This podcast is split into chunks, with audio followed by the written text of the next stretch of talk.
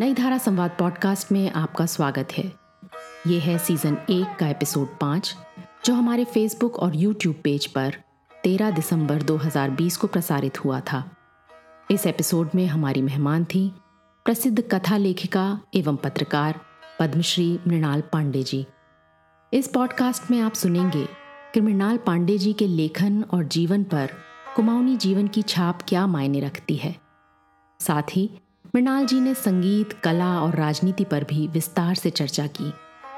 उनसे बातचीत की हमारे सूत्रधार वरुण ग्रोवर ने।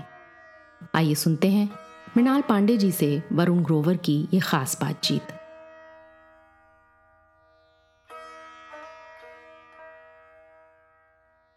नमस्कार। तो मैं हूँ वरुण और नई धारा संवाद में आपका स्वागत है।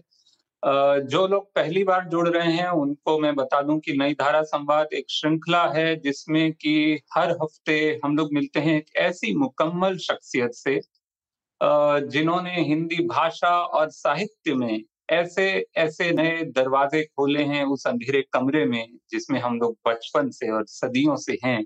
उस अंधेरे कमरे में ऐसे दरवाजे खोले हैं जो हमको पता भी नहीं था कि मौजूद हैं।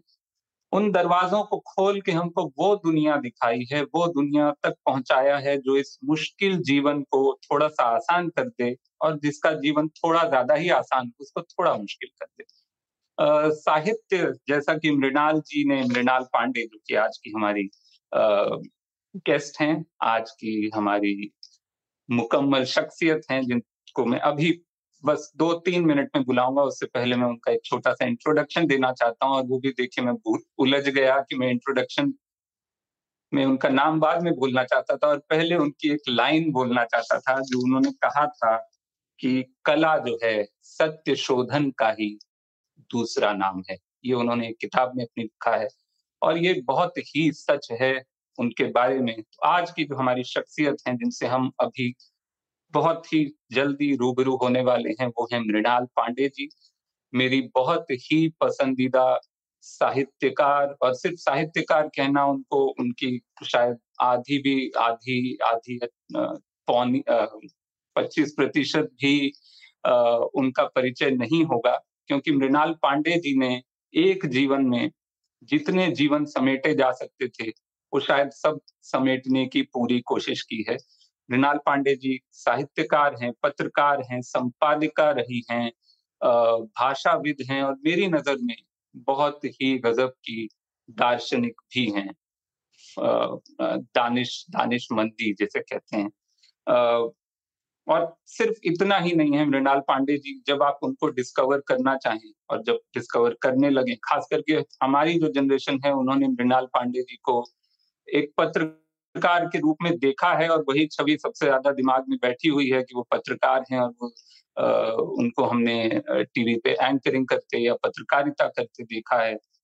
लेकिन जब आप उनके बारे में जानना शुरू करते हैं जब आप उन तक पहुँचना शुरू करते हैं तो आपको पता चलता है कि वो शास्त्रीय संगीत में भी महारत हासिल रखती हैं। उसके बाद वो कला और डिज़ाइन फाइन आर्ट्स और डिज़ाइन में भी उन्होंने पढ़ाई की है। उसके बाद और साथ ही साथ साहित्य में भी वो हमेशा नए नए प्रतिमान रचती रही। उसके बाद पत्रकारिता और संपादिका संपादक के तौर पर उन्होंने बहुत से काम किए और ऐसे ऐसे मुकम्मल काम किए हैं कि हमेशा रहेंगे। और उस सब के बीच में उनका एक, उनकी हाल ही में एक और छवि जो अब आज के जो मिलेनियल लोग हैं, वो शायद जानते हो। अगर आप उस कीचड़ से भरी भरी वेबसाइट ट्विटर पे हैं तो आप देखेंगे कि उस कीचड़ में भी माइक्रो ब्लॉगिंग से और छोटे छोटे अपने कभी वो फारसी की कोई कहावत होगी और कभी वो कोई वेद या ग्रंथों से निकाला हुआ कोई श्लोक होगा कभी वो कोई कुमाऊनी मुहावरा होगा और उससे वो कैसे आज की तारीख में इतनी मुश्किल समय में जहाँ मीडिया और पत्रकारिता एकदम अपने, मैं कहूँगा, दंडवत युग में है, उसमें वो कैसे छोटी छोटी सिर्फ़ 200 250 अक्षरों में बड़ी बड़ी लड़ाइयाँ लड़ लेती हैं। तो मृणाल जी को बुलाने से पहले मैं सिर्फ़ एक छोटा सा हिस्सा उनकी एक किताब है, देवी समयातीत गाथाएँ, स्त्रियों की। वो पढ़ के मैं आपको सिर्फ़ इतना इंट्रोडक्शन देना चाहूँगा कि मृणाल जी की भाषा और मृणाल जी के साहित्य की सबसे जादुई बात मेरे लिए ये है कि वो बहुत ही सरल भाषा में बहुत ही गहरी बातें करती हैं और वो कैसे कर पाती हैं क्योंकि वो उनकी हर करीब करीब हर लाइन में या नहीं तो हर छोटे से किस्से में, हर हर कृति में एक रेफरेंस का इतना भंडार होता है क्रॉस रेफरेंस होते हैं मेटाफर्स होते हैं इंटर डिसिप्लिनरी एक टेंजेंशियल कनेक्शन होते हैं जो बहुत ही शानदार हैं। अब ये किताब है देवी समयातीत गाथाएँ स्त्रियों की, जिसमें कि हिंदू धर्म की जो विभिन्न देवियाँ हैं, उनकी गाथाएँ हैं जो कि देवी पुराण से या भागवत से निकाली हुई कहानियाँ हैं। लेकिन उन कहानियों को उन्होंने जोड़ा है अपनी लीला मौसी अपनी बड़ी अम्मा की की ज़िंदगी से कि कैसे उनकी ज़िंदगी के अलग अलग क्षणों में या अलग अलग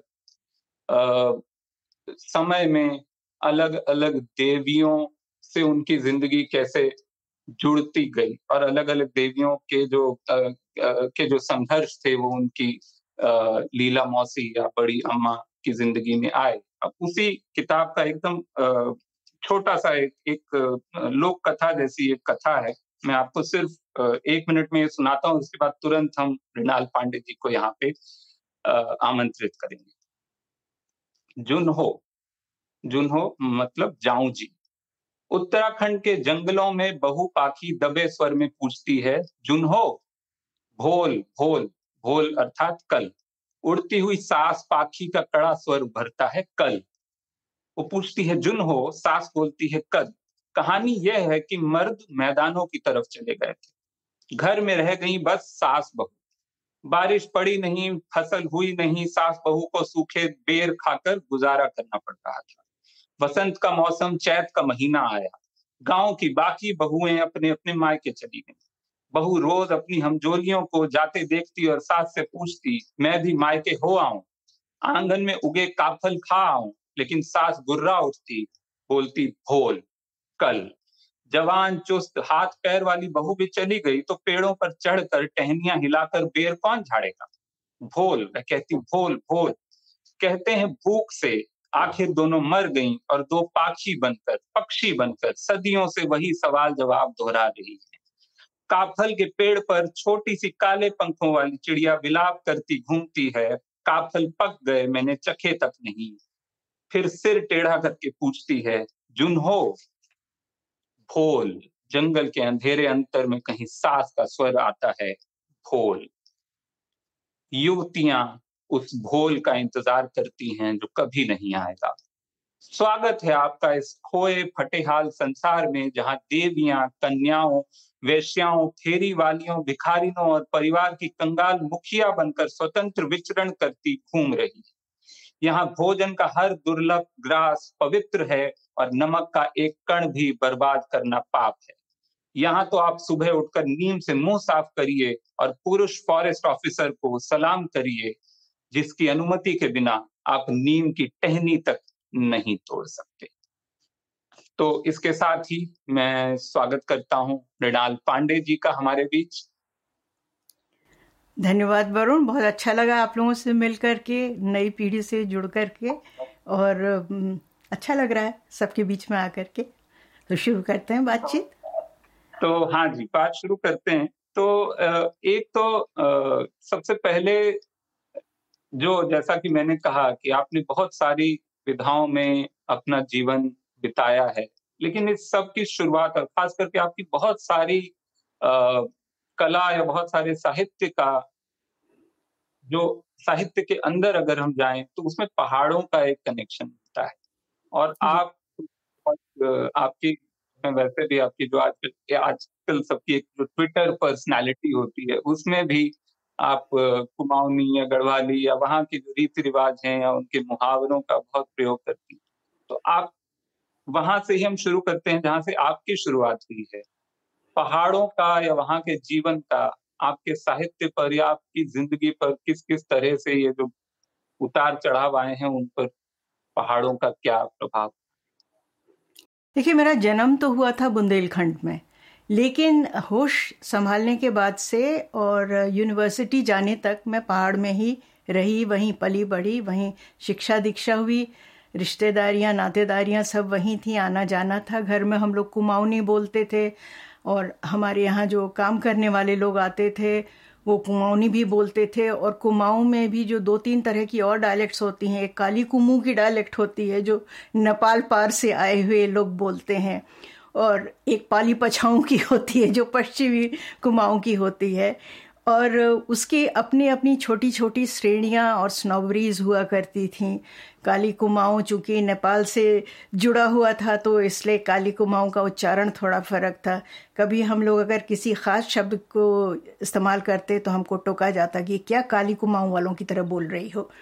तो बचपन से भाषा के साथ खेलते खेलते हम लोग बड़े हुए तो इसलिए मुझे लगता है कि मेरी दुनिया पूरी तरह से भाषा की दुनिया है, शब्दों की दुनिया है।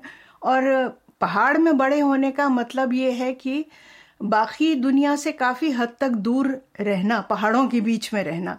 और पहाड़ों के बीच में रहने का मतलब है कि सब कुछ जीवंत होता है। पहाड़ भी बोलते हैं, पेड़ भी बोलते हैं, चिड़िया भी बोलती है और किस्से बहुत सुनाते हैं लोग। लंबी लंबी शामें होती हैं और पहाड़ी लोग तो आग के चारों तरफ़ बैठ जाते हैं। पूरे हिमालयन इलाके में आप देखेंगे कि किस्सेबाजी बहुत होती है और ये किस्से ले दे करके ही ज़िंदगी आगे बढ़ती है।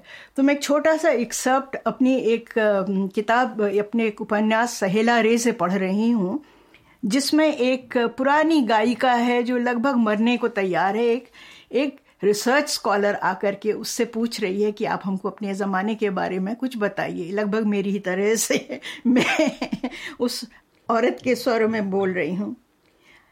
और रात को जगर मगर उजाले में भी और बेनूर दिन के उजाले में भी अनगिनत बोल बनाव भरे किस्सों सुरों को लिए दे ही तो बढ़ती हम गाने वालों की बंजारा जिंदगियाँ। ये किस्से कहने सुनने वाले न हो बीबी तो कहो कैसे कटे हमारे दिन रात? ऊपर वाला झूठ न बुलवाए, गाना बजाना तो भर जगह है। अब पहले की तरह किसी दिलदार फनकार को रूबरू बिठा के इस तरह के किस्सों की अतर गुलाब जैसी फुहारों के बीच गाना बजाना नहीं होता। मोहल्ले मोहल्ले किसी नसीबों जले के लैपटॉप पे रूखी सूखी बंदिशें बिना महफिली आह या वाह के, बिना किस्सों के अतर फुलेल के सीधे आसमान से नीचे उतरती हैं और फिर हमारे नवाज़ मियाँ जैसे छोकरों के कानों में खुशी प्लास्टिक की खूंटियों से बस भेजे में जा घुसती हैं। इसके बाद उनके जिगर से दाद और कलेजों से बेसाख्ता वाह वाह निकले भी तो कैसे?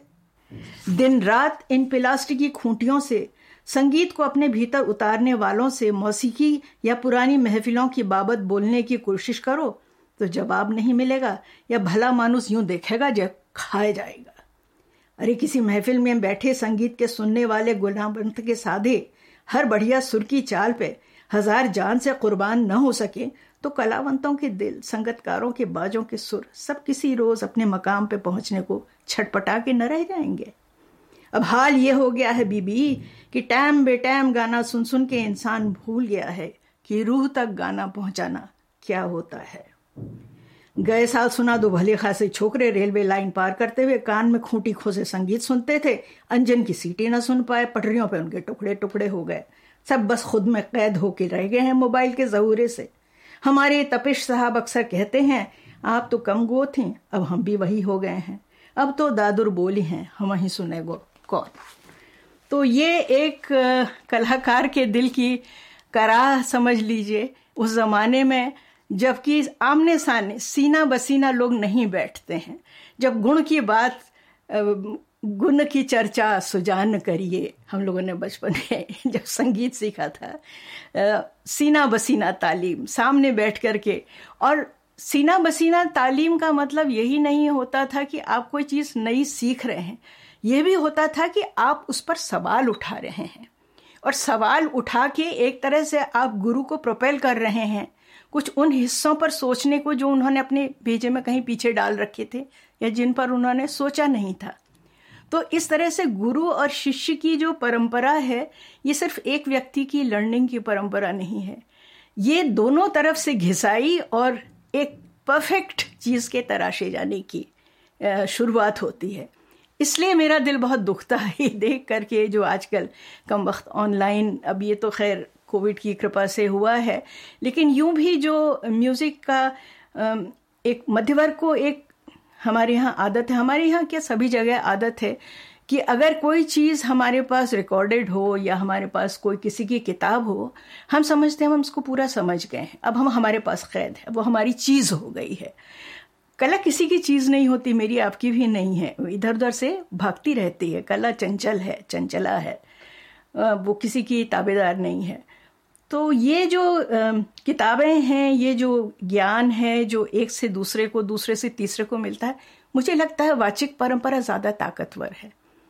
क्योंकि उसमें एक गरमाई होती है, उसमें एक तरह की मानवीयता होती है कि एक मनुष्य कुछ कह रहा है आपसे। औरत की आवाज़ में कह रहा है, उसका अपना अर्थ है। पुरुष की आवाज़ में कह रहा है, उसका अपना अर्थ है। तो मुझे लगता है कि शब्दों की जो दुनिया जिसमें मैं बड़ी हुई पहाड़ में वो प्रतिध्वनित ध्वनित। पहाड़ों में आवाज़ गूंजती है। आप कुछ भी कहिए वो टकरा के वापस आती है। और वो मज़ा जिसको जिसने बचपन में लिया है। पहली फ़िल्म हमारे शहर में जो नैनीताल में शूट हुई थी वो थी मधुमती। और पहली बार मतलब सारे लोग क्लास वास कट करके और सीधे शूटिंग देखने पहुँचते थे। नीचे बीर भट्टी एक जगह थी। जो घाटी में थोड़ी सी थी नैनीताल से। सारे स्कूल के बच्चे, सारे कॉलेज के छोकरे छोकरियाँ छोकरियाँ उतनी नहीं, उनको तो थोड़ी वर्ज, वर्जिशें होती थी, सब वहाँ पहुँच जाते थे। और फिर वो जो दिन भर सुहाना सफ़र वाला गाना बजा करता था, शूटिंग होती, हम लोग को क्या पता कि दिन भर शूटिंग चलती है एक गाने की। करीब हफ़्ता दस दिन में पूरे शहर को वो रट गया था, सुहाना सफ़र और ये मौसम हँसी। सारे पहाड़ी छोकरों ने गले में स्वेटर बाँध करके दिलीप कुमार की तरह लटक के चलना शुरू कर दिया। सारी लड़कियाँ अपने को मधुमती समझने लगी। तो ये ये जो मानवीय खेल हैं, जीवन के रंगारंग किस्से हैं, ये इतने अद्भुत हैं कि आदमी का मन उसमें रच जाता है तो रच जाता है। उस, इसीलिए जब मैं 16 साल की थी और मैंने बीए ज्वाइन किया इलाहाबाद यूनिवर्सिटी में, मुझे मैदानी दुनिया ने बहुत विस्मय से भर दिया कि एक तो सारी की सारी ज़मीन सपाट थी, चढ़ने उतरने का सवाल ही नहीं। हम लोगों को तो हम लोग कहाँ पहाड़ के ऊपर रहते थे, फिर नीचे आते थे, फिर हमारे स्कूल के लिए दूसरी चढ़ाई होती थी। सब चीज़ सपाट थी। उसके अलावा लड़कियों की व्यक्तित्व तो बहुत फ़र्क थे। हम लोगों के लिए भाषाओं से, भाषाओं में जाना बहुत जैसे आप इधर से उड़े और फिर दूसरे जाके शाख पर बैठ गए। लेकिन वहाँ हमारी जो सहपाठिनियाँ थीं, या तो सिर्फ़ अंग्रेज़ी बोलती थीं और या सिर्फ़ हिंदी बोलती थीं। अब हम कुछ वो अदबीज के कुछ जीव हो गए। और दूसरी चीज़ ये कि पहाड़ में बहुत अमीरी नहीं है। हम लोग भी सामान्य मध्य वर्ग परिवार के थे, जहाँ चार चार बच्चे पल रहे थे और अपनी अपनी यूनिफॉर्म के लिए सबको इंतज़ार करना पड़ता था। एक एक रबड़ का हिसाब हमसे लिया जाता था कि इतनी जल्दी क्यों घिस गया? इतनी जल्दी पैर क्यों बढ़ गए? इतनी जल्दी जूते क्यों छोटे हो गए? वगैरह। प्लेन्स में अफराद बहुत थी। लोगों के पास बहुत सारी चीज़ें थीं। लेकिन बहुत सारी चीज़ों को वो लोग नहीं देख पाते थे। और फिर ऊपर से गर्मी। मौसम इतना भीषण, बदलाव हम लोगों के लिए था। तो ये सब कुल मिला करके फिर और आदमी को अंतर्मुखी बनाता है और सोचने पर बाध्य करता है, क्योंकि जब भी आप किसी नई चीज़ से टकराते हैं, आप उस पर बाहरिए की तरह सोचते हैं। चार साल रहते रहते थोड़ी हद तक अंदरूनी व्यक्ति आप बनते हैं, लेकिन फिर भी कहीं ना कहीं आपकी दृष्टि उन चीज़ों को पकड़ती है, जैसे पहाड़ में औरतें सिर नहीं ढकती हैं। जाड़ों में स्कार्फ पहन लेती हैं, वो बात और है हिमाचल में भी, उत्तराखंड में भी। लेकिन सिर ढकने का रिवाज नहीं है। दूसरे पहाड़ में चूँकि इतना चढ़ना, उतरना होता है, सतर चलती हैं औरतें। पीठ सीधी और बिल्कुल चाहे सिर पर इतनी बड़ी झांप रखी हो, लेकिन वो बिल्कुल सीधी चलेंगी। और उतरेंगी भी तो सीधी, बड़ी नफासत से कदम रखती भी, इसलिए नहीं कि वो मॉडल हैं, बल्कि इसलिए कि नहीं तो वो सीधे गई गड्ढे में और किस्सा खलास। तो चाल मुझे लड़कियों की चाल। और प्लेन्स में मैंने देखा लड़कियों को बड़ी शालीनता से दो जानू होके बैठना उठना इस तरह से। और हम लोग धड़ धड़ धड़ धड़ रेलवे इंजन की तरह से चले जाते थे हर जगह। तो ये अप, अपने ही प्रांत में तब तो उत्तर प्रदेश में ही था उत्तराखंड भी। अपने ही प्रांत में दो संस्कृतियों का टकराव मैंने देखा। और ये बड़ा मज़ेदार था। बहुत कुछ सीखने को मिला इससे। तो और फिर पहाड़ आते जाते रहे। मेरी माँ जब अपने अंतिम दिनों में कहती थी कि मेरी, उनकी माँ जो उनके पास अपने अंतिम दिनों में रही, वो लखनऊ में तो वो कहती, एक गुजराती गाना गाती थी कि आज मुझे सपने में पहाड़ नाचते हुए दिखे। आज मोए सपना माँ डूंगर नाचो तो दिखो या कुछ इस तरह का। तो मेरी माँ कहती थी, मुझे भी डूंगर नाचते हुए दिखते हैं, कोई मुझे पहाड़ ले जा देता। है तो ये एक बहुत सारी लोगों से मेरी बात होती है, पहाड़ियों से जो पहाड़ में मंगलेश डबराल अभी मेरे मित्र जिनका निधन हो गया।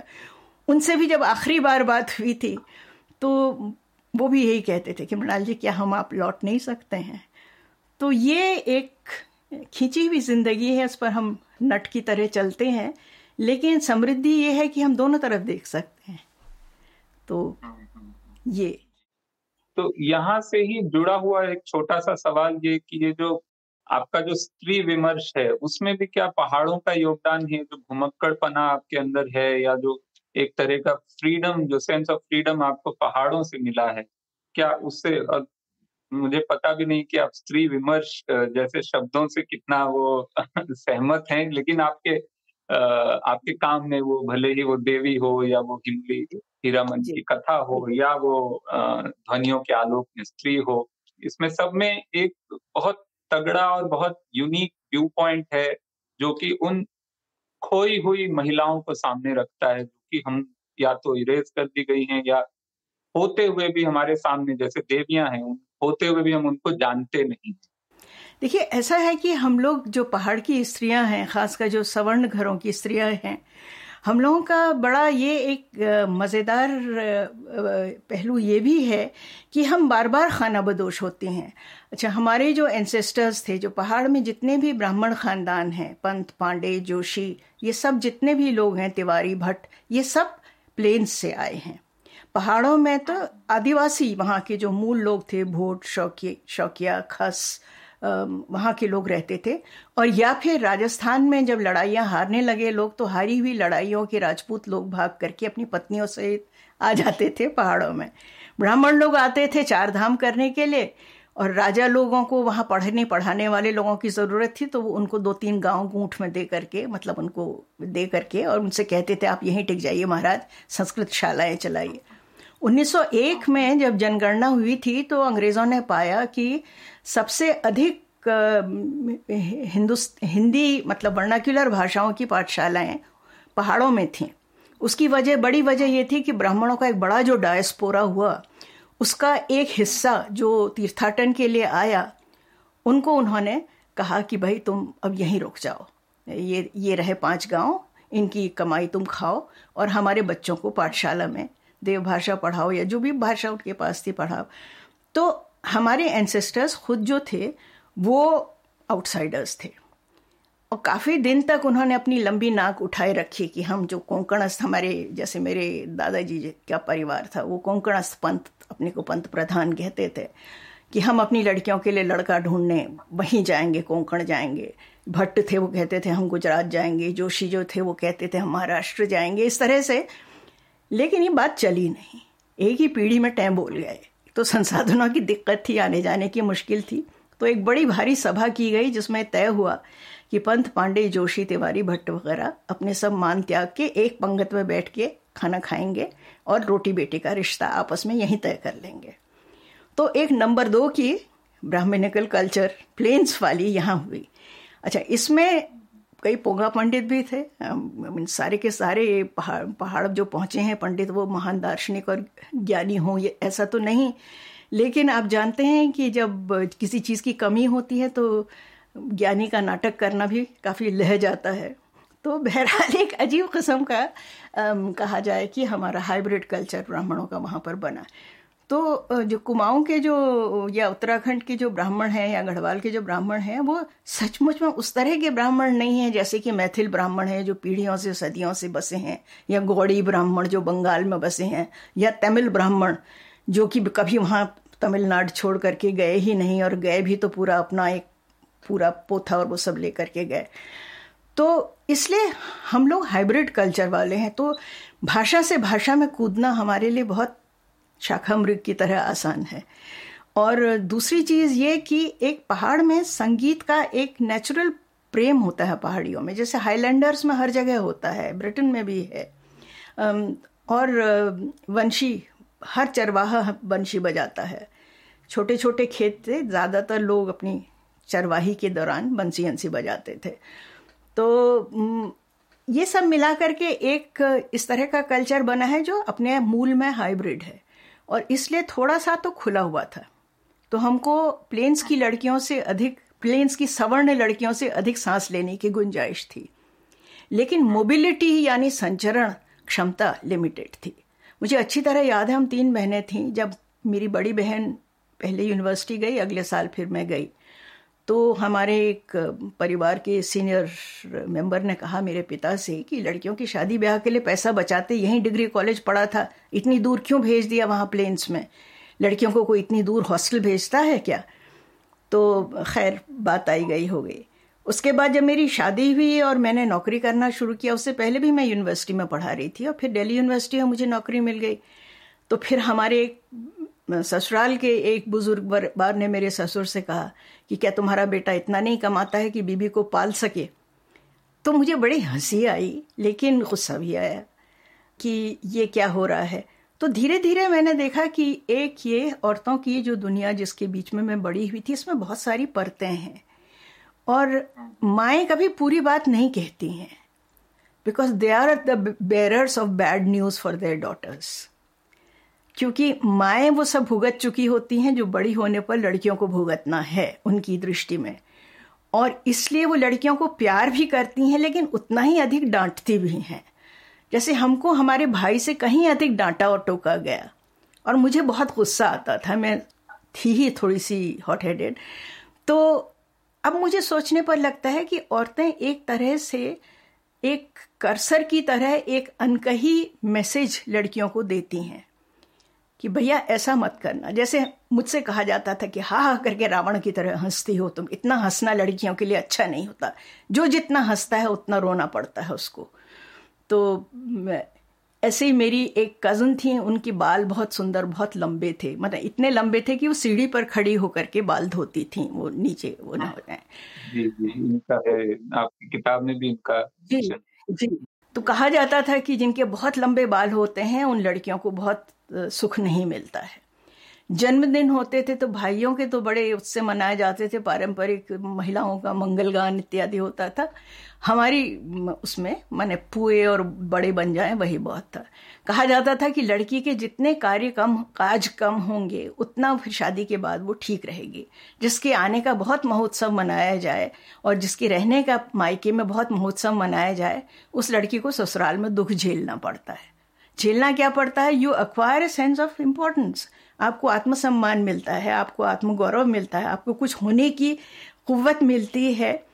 और अगर आप ट्रेडिशनल ससुराल में जाएँगे तो सबसे पहला काम ही ये होता है कि they will deprive you of your first personality मेरी शादी हुई तो बहुत दिन तक कोई मिसेस पांडे कहता था तो मैं इधर उधर देखती थी कि किसको पुकार रहे हैं। मुझे इस नाम की आदत ही नहीं थी। मैं तो मृणाल पंत हुआ करती थी तो इक्कीस साल तक जो पंथ रहा हो, उसको रातों रात पांडे बना दिया जाए। तो ये तो अजीब सी, मैंने देखा कि ये अनुभव पुरुषों को नहीं होता है। इसलिए पुरुषों को बहुत कुछ अनायास टेकन फॉर ग्रांटेड लेने की आदत, पुरुष लेखकों के साहित्य में भी ये चीज़ मैंने देखी। जबकि औरतें बहुत लड़ झगड़ के ट्रू मोबिलिटी हासिल करती हैं। जो सच्ची मोबिलिटी होती है, वो ऐसी होती है कि एक तो आप स्वयं समर्थ हों, अपने पैसे से ट्रेवल करें, अपने पैसे से घूमे, फिरें। इतना आप कमा सके। दूसरी ज़रूरत यह होती है कि आपके अंदर इतनी, इतना आत्मबल हो कि तरह तरह के लोग दिल में passes at you you will they will try to touch you molest you verbally abuse you whatever आप उसको इतना कठोर जिगरा रखें कि आप उससे निरुत्साहित होकर घर न बैठ जाएँ। तीसरी चीज़ ये ज़रूरी है कि जहाँ आप जाकर के टिकें, वो जगह आपके लिए सुरक्षित हो। तो ये तीनों चीज़ें पुरुषों को फेस नहीं करनी पड़ती हैं। सो आई कैन टेल कौन औरत ट्रूली मोबाइल हो चुकी है अपने जीवन में और कौन मोबाइल होने का नाटक कर रही है। जैसे कृष्णा सोबती कुछ मायनों में ट्रूली मोबाइल थी। इसीलिए वो जो कहानियाँ लिख गई, वो लिख गई मिस पॉल जैसी कहानी जो उन्होंने लिखी, वो मैंने उनकी जो कहानियों की महिलाएँ हैं, उन्होंने वो सारा दंद फंद देखा है और उसको जिया है और आत्मसात किया है। लेकिन पुरुष जब महिला बन करके सोचता है तो कई बार सोच लेता है, लेकिन कई कई पहलू हैं जो वो नहीं सोच सकता है, क्योंकि उसने वो देखे ही नहीं है। जैसे रविन्द्रनाथ टैगोर की एक बहुत अच्छी कहानी है, मृणालिनी। वो एक लंबी चिट्ठी, मृणालिनी की चिट्ठी जो अपने ससुर को लिखती है कि उसने उनके स्त्री विंग में औरतों पर कितना अत्याचार होते देखा और आखिर में जब वो विधवा हो गई है तो वो दीघा आ गई है और वहीं रहती है अकेली। और उसने ससुर को एक चिट्ठी कंपोज की है जिसमें औरतों की तरफ़ से सारी बुराइयाँ गिनाई हैं कि ऐसा हुआ ऐसा हुआ ऐसा हुआ। तो स्त्री विमर्श की आज की जो एकेडमिक क्वालिफिकेशन है, उसकी तहत वो एक बहुत ग्राउंड ब्रेकिंग कहानी है, पर वो नहीं है। मैंने जब पहली बार पढ़ी कन्फेस करूँ, हिंदी अनुवाद में ही पढ़ी, पर वो बंगला के काफ़ी करीब था। मुझको लगा कि एक पुरुष बहुत सदैव होने की कोशिश कर रहा है और औरत की दृष्टि से देखने की कोशिश कर रहा है, पर वो बाबत नहीं कट रही है। वो चीज़ उसमें नहीं आ पा रही है, क्योंकि रविन्द्रनाथ टैगोर ने वो नहीं झेला है, जो कि एक स्त्री प्रसूति के दौरान या शादी के बाद उस समय तो बहुत कम उम्र में शादियाँ हो जाए। और ये एक सामान्य जमींदार परिवार की लड़की लिख रही है। तो ये एक चंद्रमा का वो अनदेखा हिस्सा है जो सामने बहुत कम आ पाता है। तो बल्कि कई बार मेरी महिला लेखिकाओं से ये शिकायत रहती है कि उनके पास इतने अद्भुत अनुभव हैं, इतने अद्भुत बिंब हैं इतनी अद्भुत जानकारी है दुचित्तेपन की विभक्तित खंडित व्यक्तित्व की। उसको वो गूंथें। और होता ये है कि फिर वो, कोई एक पुरुष गुरु छांट लेते हैं और फिर वो उनको बताते हैं कि अब तुम ऐसे करो। राजेंद्र यादव को मैंने बहुत पीटा है इसी बात पर कि वो गुरु बनना बहुत पसंद करते थे। और उसके बाद उन्होंने अपनी पत्रिका के लिए कई बार महिलाओं से चीज़ें लिखवाई, जो मुझे निहायत नागवार और अपमानजनक लगता था, और मेरी काफ़ी ठाई ठाई हुई इस बात पर। मृणाल पांडे जी ने बचपन से ही घर, परिवार और समाज में लड़के लड़कियों में किए जाने वाले भेदभाव को देखा। वो कहती हैं कि बचपन से लड़कियाँ इतना कुछ झेलती हैं, जिसकी कल्पना पुरुष कर ही नहीं सकते। इसलिए जब पुरुष लेखक महिला किरदार की आवाज़ में लिखने का प्रयत्न करते हैं उनका लेखन बहुत ही सतही और हल्का मालूम पड़ता है क्योंकि उन्होंने वो जीवन जिया ही नहीं है। इसके उदाहरण में उन्होंने रविंद्रनाथ टैगोर की कहानियों का ज़िक्र भी किया। आइए सुनते हैं इसके आगे की रोचक बातचीत।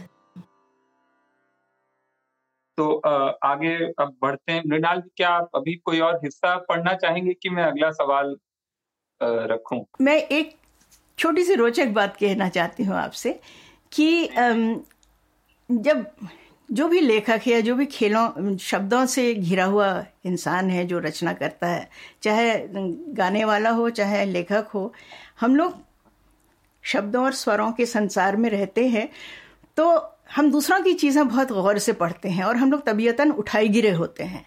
इधर से लिया, कुछ उधर से लिया, कुछ उधर से लिया, किट से किसी ने पूछा था कि फला कविता पर किसकी छाया है?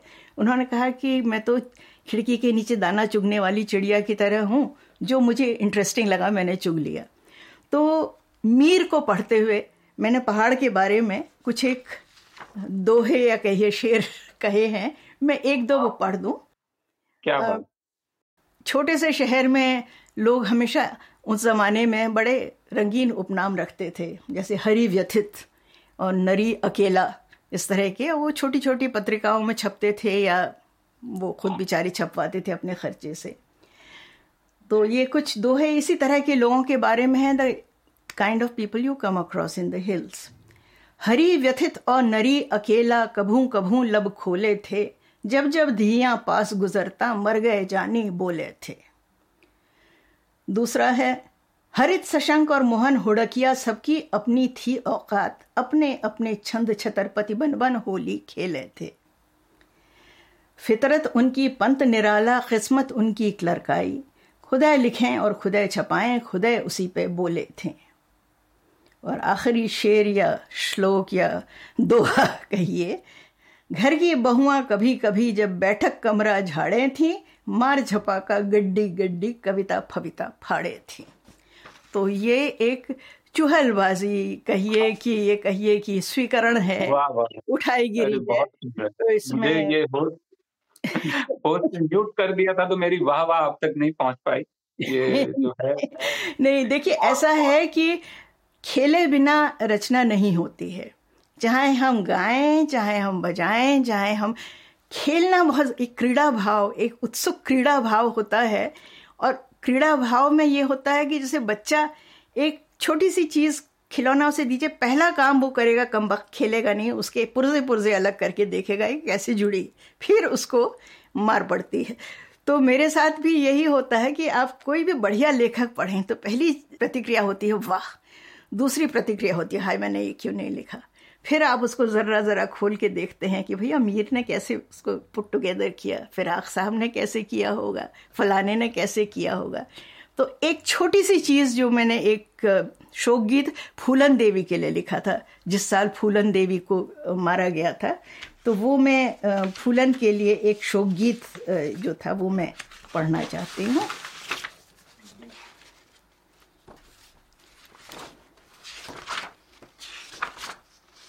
फूलन के लिए एक शोक गीत सिरहाने आहिस्ता बोलेंगे लोग तेरे नहीं, मीर के। क्योंकि फूलन बिना रोए धोए तू बस टुक से सो गई। तेरे सिरहाने पैताने बस अब एक शोर है। नेता, अभिनेता, अंग्रेज़ी में गोद लेकर तुझे फोटोजेनिक बनाने वाले सबकी वंस मोर वंस मोर है। सिरहाने आहिस्ता बोलेंगे, लोग तेरे नहीं, मीर के। बिहड़ों के सतर्क साए सरका किए थे लगातार तेरी निगाह में। घायल शेरनी सी जब तू चहलकदमी किया करे थी, कभी अपने को बीस गुना, कभी सौ गुना गिनती हुई। खबरें तेरी बहुत करके अफवाह हुआ करती थीं। कोई वीरानी सी वीरानी थी जिसे तू जिया करती थी। अब तो बस, हवाई अड्डे पर जो छूट गया जमाना भर है। बाद तेरे बच रहने का बहाना करे सो शबाना भर है। मोमिन को कितनी फ़िक्र रहती थी तेरी तूने नहीं जाना। कहता था, तू कहाँ जाएगी? शबाना, कुछ ठिकाना कर ले। सिरहाने आहिस्ता बोलेंगे, लोग तेरे नहीं, मीर के आए फूलन। तू तो न रोई, न धोई, बस टुक से जैसी थी, वैसी ही सो गई। तो आगे पूछिए। तो आगे देखिए, सवाल तो बहुत सारे हैं मेरे पास। समय की थोड़ी सी हमारी पाबंदी है, लेकिन मैं पूछता हूँ, देखते हैं कहाँ तक हम पहुँचते हैं और फिर कुछ सवाल जो है, हो सकता है मेरा ही कोई सवाल किसी के मन में आ जाए और वो पूछ ले। तो एक सवाल तो ये है कि आपका एक पहलू जो है आपकी ज़िंदगी का, जो कि शास्त्रीय संगीत की तरफ़ आपका झुकाव और फिर आपने वो सीखा और फिर आपने उसको प्रैक्टिस नहीं किया, लेकिन आपकी किताब है जो ध्वनियों के आलोक में स्त्री, उसमें आपका प्यार और आपका शायद गुस्सा भी थोड़ा सा दिखता है कि पंडितानी या उस्तानी जो उस्ताद होते थे और पंडित होते थे, लेकिन कभी किसी महिला को वो दर्रा नहीं मिलता था। क्या उस वजह से, क्या आपका मोह भंग हुआ और वो उस सफ़र के बारे में थोड़ा सा अगर आप बता पाए? देखिए, ऐसा है, मैं मेरी माँ बहुत सुंदर गाती थी। उनकी बहुत इच्छा थी कि मैं गाना सीखूं। लेकिन मेरे पिता काफ़ी औरंगज़ेब थे। उनको ये पसंद नहीं था कि लड़कियाँ गाएँ बजाएँ, क्योंकि उनका कहना था कि बाहर जो मैं लोगों की प्रतिक्रियाएँ सुनता देखता हूँ रीड मेल्स तो वो गाने बजाने और नाचने वाली औरतों के लिए अच्छी नहीं होती। मेरी माँ की बहुत इच्छा थी मैं नाचना सीखूं। एक लय थी, पकड़ थी लय की। तीन साल मैंने भरतनाट्यम सीखा और मेरे गुरु मुझे कला क्षेत्र ले जाना चाहते थे। लेकिन मेरे पिताजी ने कहा कि नहीं, नाचना नहीं, बहुत करके गाना। तो गाना भी फिर मुझे लगा कि इतना अगर मगर करके कम वक्त कोई मेरे ऊपर एहसान कर रहा है, नहीं सीखती हूँ, जाओ, नहीं सीखती हूँ। तो मैंने कहा, मैं नहीं सीखूँगी। जब मेरी शादी वादी हो गई, फिर हम लोग विदेश में रहे, जब लौट करके आए तो हमारे घर के पार में दीपाली नाग ताल्लुकदार रहती थी, जो आगरा घराने की अच्छी गायिका रह चुकी थी। उनसे मैं जाके मिली और मैंने उनसे कहा कि मेरी बड़ी इच्छा थी और मैंने समय रहते नहीं सीखा। अब मैं आपसे उपशास्त्रीय संगीत या ठुमरी तराना इस तरह का सीखना चाहती हूँ। तो उन्होंने घूर करके देखा और कहा कि तुम सोचती हो कि उपशास्त्रीय संगीत बिना शास्त्रीय संगीत सीखे आ जाएगा? किस लोक से आई बैठो सामने और सारे गामा से शुरू करो। तो मैंने लिटरली छोटे छोटे बच्चों के साथ बैठ के सारे गामा से शुरू किया और फिर परीक्षा दी संगीत की। और मेरे बगल में जो मेरे साथ में परीक्षा देती थी, वो बच्चियाँ कहती थी, आंटी, पेन में इंक भर दीजिए। तो फिर मैं उनकी पेन में इंक भी भरती थी। इस तरह से सब लाज शर्म छोड़ के मैंने सीखा। उसके बाद मुझे बहुत अच्छे गुरु मिले। तो करीब कुल मिला के पच्चीस साल मैंने शास्त्रीय संगीत सीखा। और मेरे एक गुरु थे जिनकी बहुत गहरी इच्छा थी कि मैं ऑल इंडिया रेडियो पर गाऊं। और उन्होंने मुझको फॉर्म वॉर्म भी ला करके दिए। तो मैंने फाड़ के फेंक दिया और मैंने उनसे कहा कि देखिए, ये एक चीज़ है जो मैं सिर्फ़ अपने लिए करती हूँ। हर चीज़ मैं दूसरों के लिए क्यों करूँ? ये सिर्फ़ एक चीज़ है जो मुझको अंतरात्मा तक अच्छी लगती है और इसलिए मैं जब रियाज भी करती हूँ, अपने लिए करती हूँ। मैं किसी के लिए नहीं करती हूँ, किसी के, अपने बच्चों तक के लिए नहीं करती हूँ। तो वही मेरे बच्चे अभी भी कहते हैं कि सबकी माएँ सुबह उठ के उनके ब्रेकफास्ट का डब्बा तैयार करती थी ये वो और तुम हमारी बैठ कर के राग देश गाती थी या कोई सुबह की रागिनी गाती थी। तो मैंने कहा तुम लोग भाग्यवान थे तुम music you book up to music तो एनी anyway, तो म्यूज़िक से मेरा बहुत लगाव रहा लेकिन जो मुझे बहुत आकृष्ट करता रहा वो ये कि बहुत सारे अच्छे गायक वादकों से मेरा बहुत अच्छा परिचय हुआ क्योंकि गुरु मेरे बहुत अच्छे स्तर के थे। आईटीसी संगीत एकेडमी की संस्थापक थी दीपाली नाग। और वो और नैना देवी, जिनसे मैंने ठुमरी गायन की थोड़ी शिक्षा ली, वो दोनों जने ऑल इंडिया रेडियो के सबसे पहले चयनकारों में से थीं, जिन्होंने पहली बार कोठे वाली महिलाओं को, डेरेदार तवायफ़ों को म्यूज़िक राष्ट्रीय प्रोग्राम में म्यूज़िक पेश करने का मौका दिया। आपको शायद पता न हो कि गोविंद बल्लभ पंत जब होम मिनिस्टर थे तो उन्होंने एक बहुत खडूस किस्म का आदेश निकाला था कि जिन महिलाओं का समाज में अच्छा नाम नहीं है, उन महिलाओं को ऑल इंडिया रेडियो जैसी राष्ट्रीय संस्था में न लाया जाए।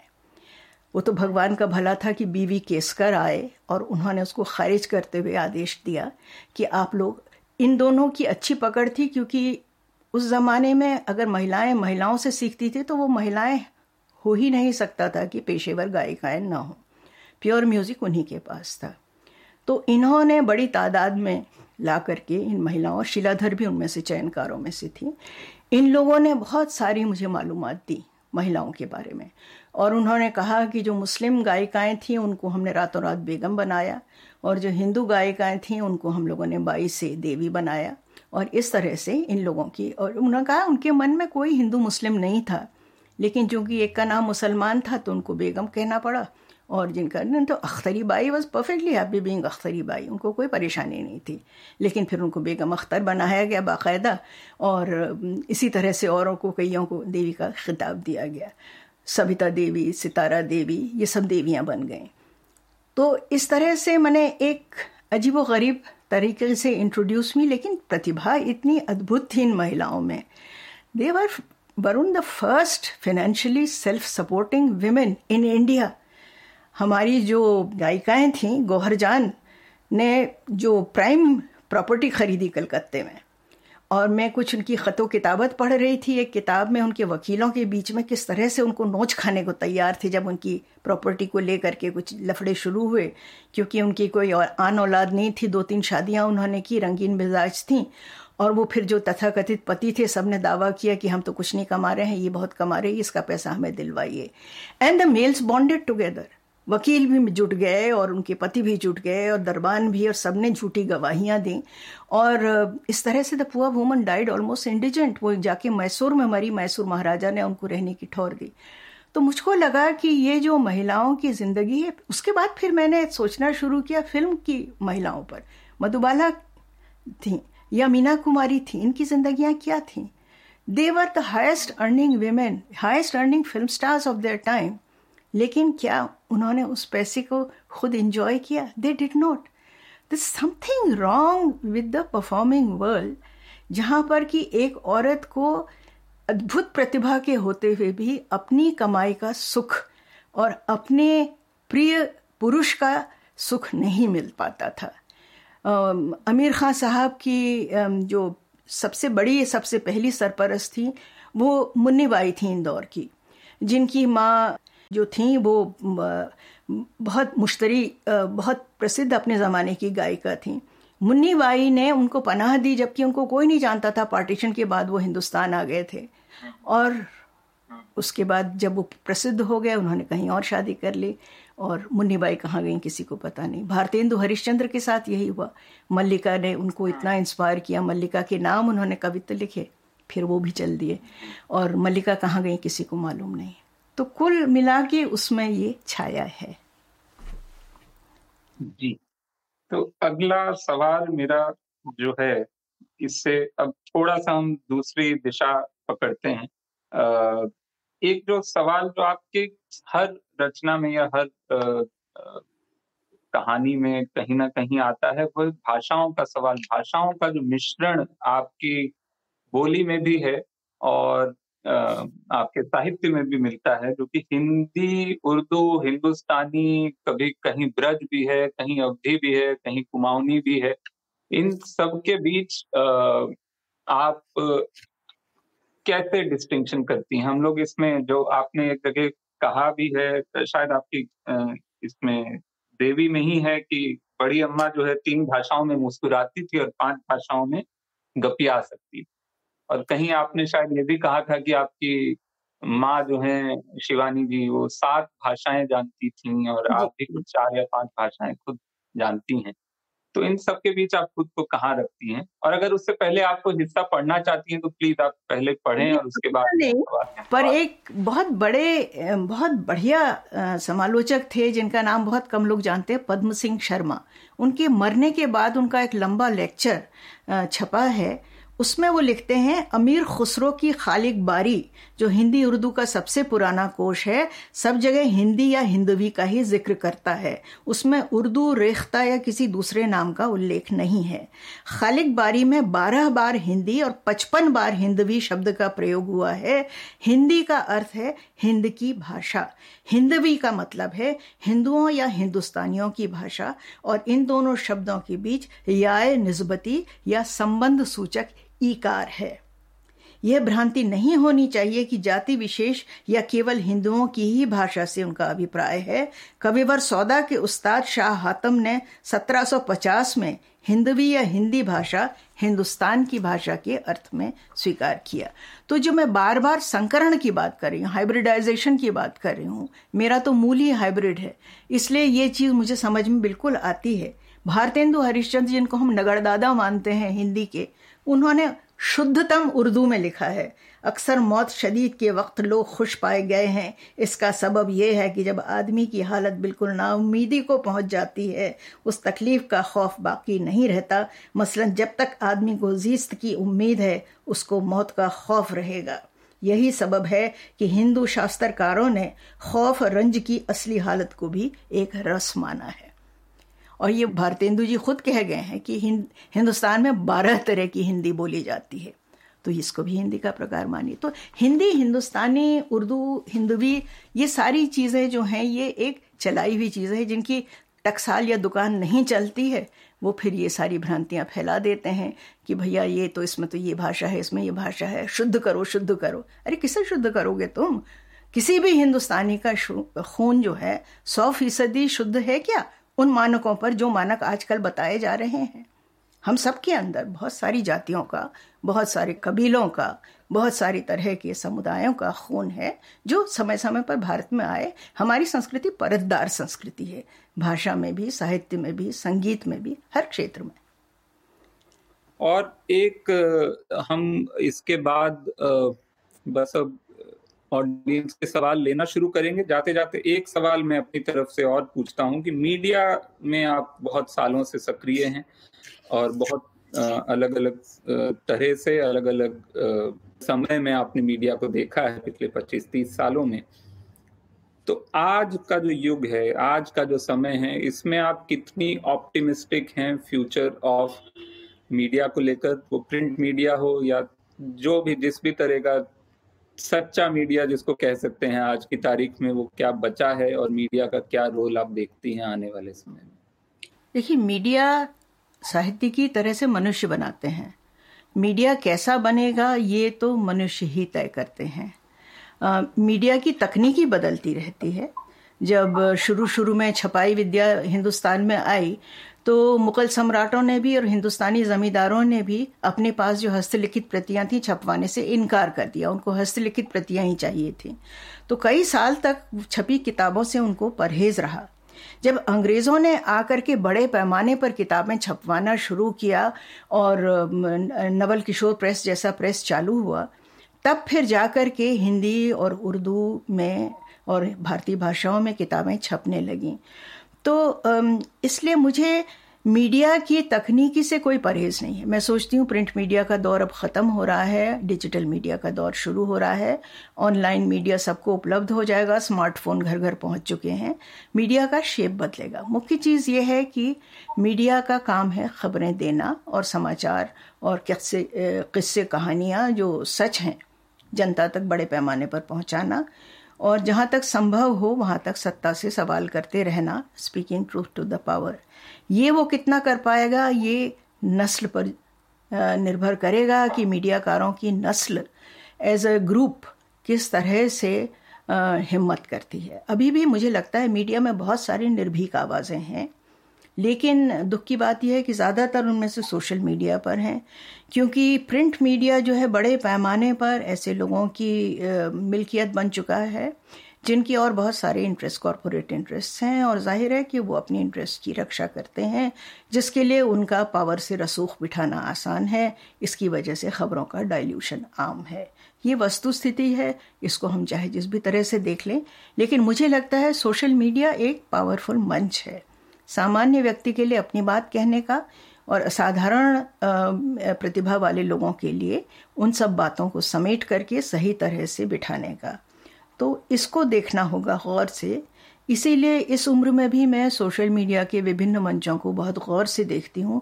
फेसबुक में मुझे अधिक रुचि नहीं है, क्योंकि वो मुझे बहुत अहम ग्रस्त लगता है। सब लोग अपने अपने बाबत इतना लिखते हैं। वही हरी और नरी की तरह से कि कबू कबू लब खोले थे, मर गए जाने बोले थे। उस तरह की जो बातें हैं, उसमें मुझे कोई व्यक्तिगत इंटरेस्ट नहीं है। अलबत्त जो माइक्रोसाइट्स हैं, उनमें मेरा इंटरेस्ट है क्योंकि उसमें सूक्ष्म बातें पहुँच जाती हैं। जी जी जी। हाँ तो वो ट्विटर पे आपने बात छेड़ ही दी है तो ट्विटर के के लिए आप कहाँ से इतने मुहावरे और ये इंस्टेंटली आपके दिमाग में स्टोर हैं इतनी सारी चीज़ें या या आपको कभी कभी एक, एक बड़ी मज़ेदार कहानी है बोरखेस की फ्यूंस द मेमोरियस एक आदमी था वो इतना ज़्यादा उसको याद वो कुछ भी नहीं भुला पाता था। उसको ये बीमारी थी कि कुछ भी नहीं भूल सकता था फ्यूंस द मेमोरियस तो एक दिन अत्यधिक जानने की वजह से उसका दिमाग फट गया और वो मर गया। मेरा भी अंत वैसे ही होने वाला है। पर बहुत सारी चीज़ मैं पढ़ती बहुत हूँ सुनती बहुत हूँ कन्वर्सियाँ हूँ और मेरा अथाह इंटरेस्ट है शब्दों की दुनिया में मीडिया की दुनिया में। इसलिए और मेमोरी अच्छी है। असाधारण रूप से टचवुड अभी तक तो ठीक है। बात को एल्जाइमर्स हो जाए तो कौन पट्टा जानता है? बहरहाल अभी तक मेमोरी ठीक है। तो पढ़ करके सूझता है तो पहले से लोग बहुत हाजिर जवाब होते थे। मैं I was not the only one बहुत हाजिर जवाब लोग होते थे। और हम लोग तो जब छोटे थे तो हमारे परिवार में इतना बहुत सारे बच्चे थे। हम मतलब चार तो हम ही लोग थे। उसके अलावा हमारे अथा कजन्स हमारे यहाँ आके रहते थे, क्योंकि मेरे पिता शिक्षाविद और बहुत स्ट्रिक्ट पेरेंट थे।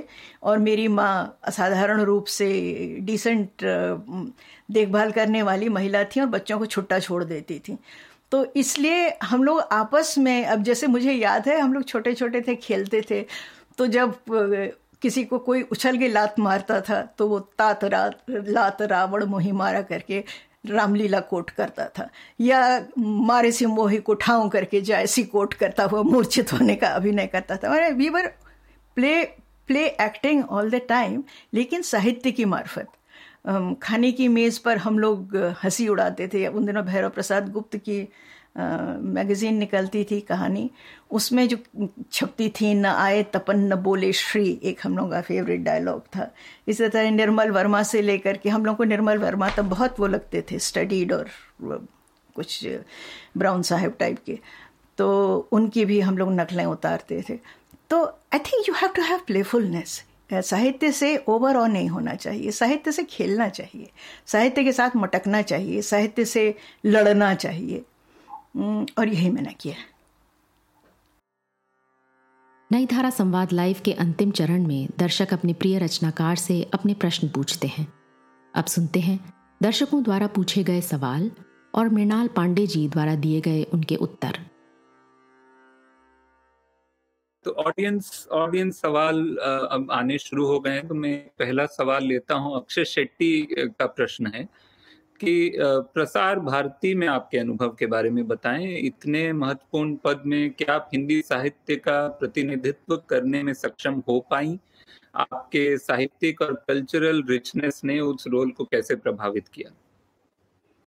देखिए, मेरा तो करियर बुरी तरह प्रभावित हुआ उससे इन द सेंस कि उसकी प्रसार भारती की चेयर बनने से पहले मैं बातों बातों में नाम का एक कार्यक्रम कर रही थी लोकसभा चैनल के लिए, जो मुझे बहुत सुहाता था क्योंकि उसमें बहुत अच्छे अच्छे लोगों से बातचीत करने का मौका मिलता था।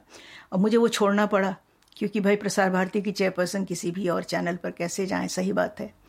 इसी तरह से मैं उसमें थी फ़िल्म सर्टिफिकेशन बोर्ड की सदस्य थी। उस वक्त उसकी चेयर शर्मिला टैगोर थी, जिनसे बहुत अच्छी मित्रता थी, बहुत बढ़िया महिला हैं। और उनकी इच्छा के विरुद्ध, अपनी इच्छा के विरुद्ध मुझे उससे भी त्यागपत्र देना पड़ा। तो दो मेरी रुचि के अखाड़े तो मुझे खुद ही बंद करने पड़े। लेकिन प्रसार भारती से मुझे एक ओवरऑल व्यू मिला। और एक बड़ी चीज़ मैंने देखी कि ब्यूरोक्रेसी कैसे फ़ंक्शन करती है। और ये भी जाना कि स्वायत्तता नाम की चीज़ कोई भी सरकार किसी भी अपनी बनाई हुई संस्था को देने से हिचकिचाती है। मंत्रालयों का पूरा दबाव और पूरा वो रहता है कि किसी न किसी तरह से इस संस्था को मंत्रालय से ही चलाया जाए और मंत्रालय ही बजट बनाए, मंत्रालय ही लोगों की नियुक्तियाँ करे। तो ये एक दो तरफा लड़ाई थी जो लड़ी और इससे काफ़ी कुछ सीखा। पर अच्छा अनुभव था। अभी भी मुझे लगता है कि हमारा जो पब्लिक ब्रॉडकास्टर है, अथाह शक्ति रखता है। अगर सरकार इसे अपनी गौशाला न बना ले, इसको स्वायत्तता, सचमुच की स्वायत्तता मिले, अभी भी वहाँ बहुत बढ़िया लोग हैं और उससे भी बढ़िया लोग जुड़ जाएँगे। जी, बहुत बढ़िया। तो ये एक सवाल है, राज आदित्य का प्रश्न आया है कि स्त्री विमर्श बस शहरों तक ही क्यों सीमित है? उन महिलाओं का क्या जिन्हें 8 मार्च का कुछ नहीं पता या वो जो आज भी किसी इलाहाबाद के पथ पर पत्थर छोड़ रही हैं? हम्म, ये बड़ा रुदन भरा रुदाली सवाल है जो हर चीज़ में पूछा जाता है। देखिए स्त्री विमर्श में सब आता है। मेरी रचनाओं में मैंने एक किताब ही पूरी लिखी है ओ उबीरी जिसमें स्त्रियों की पूरी ग्रामीण स्त्रियों के यौन जीवन पर किताब केंद्रित है, जिसके लिए मुझे एक फेलोशिप मिली थी और उसके तहत मैंने पूरे हिंदुस्तान का भ्रमण किया था और ग्रामीण इलाकों का ख़ास तौर से। तो ऐसा नहीं है कि उनकी कहानियाँ नहीं हैं। आप उनकी कहानियाँ कितना पढ़ते हैं या पढ़ना चाहते हैं? वो तोड़ती पत्थर, निराला की रचना है, इसलिए आपने पढ़ी। अगर कोई गाँव की औरत लिखती तो क्या आप उसको पढ़ते? निर्मला पुतुल, जो कि खुद एक आदिवासी महिला है, उसकी कविताएँ आप में से कितनों ने पढ़ी हैं? तो ये है कि हमारे यहाँ एक ये हिंदी में खासकर मैंने देखा, हो सकता है और भाषाओं में भी हो। एक ये चीज़, एक ये नकली किस्म का वो है वाम वाम वाम दिशा वाला मन, जो कहता है कि अगर इसमें सबसे निचली श्रेणी के व्यक्ति का हृदय विदारक चित्रण नहीं है तो वो यथार्थ नहीं है। यथार्थ सबका होता है। एक अमीर औरत और एक गरीब औरत दोनों ही अपनी अपनी तरह के शोषण की शिकार होती हैं। किसका शोषण बेहतर मानेंगे आप?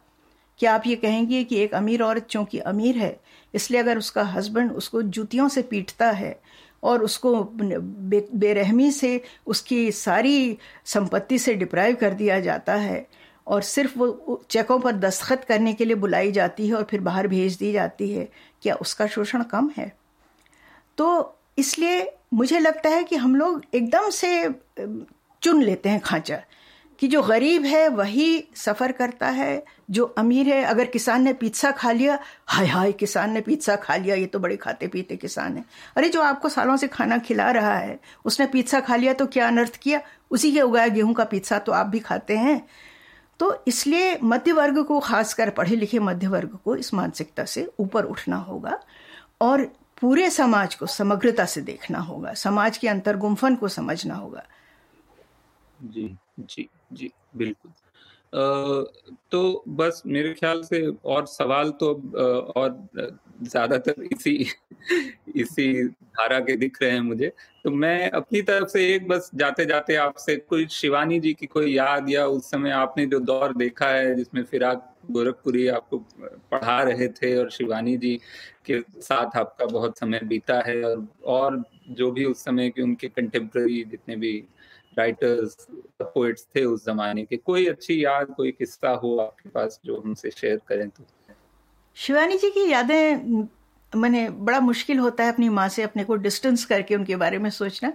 लेकिन इलाहाबाद में जब मैं यूनिवर्सिटी में थी, मेरे पिता की पोस्टिंग अचानक इलाहाबाद हो गई और कुछ साल तक हम लोग सब साथ रहे तो हमारे घर में साहित्यकारों का बहुत आना जाना था उसमें तमाम तरह के साहित्यकार थे और परिमल ग्रुप के लोग भी थे, भारती जी सहित। उसके अलावा फिर ये दूतनाथ सिंह और अमृत राय फिरक साहब तो हमको पढ़ाते ही थे। पीसी गुप्ता साहब हमको पढ़ाते थे, जो शुभा मुदगल के दादा थे। शुभा मुदगल की माँ ने मुझको बीए में पढ़ाया। शुभा मुदगल के पिताजी ने मुझको एमए में पढ़ाया।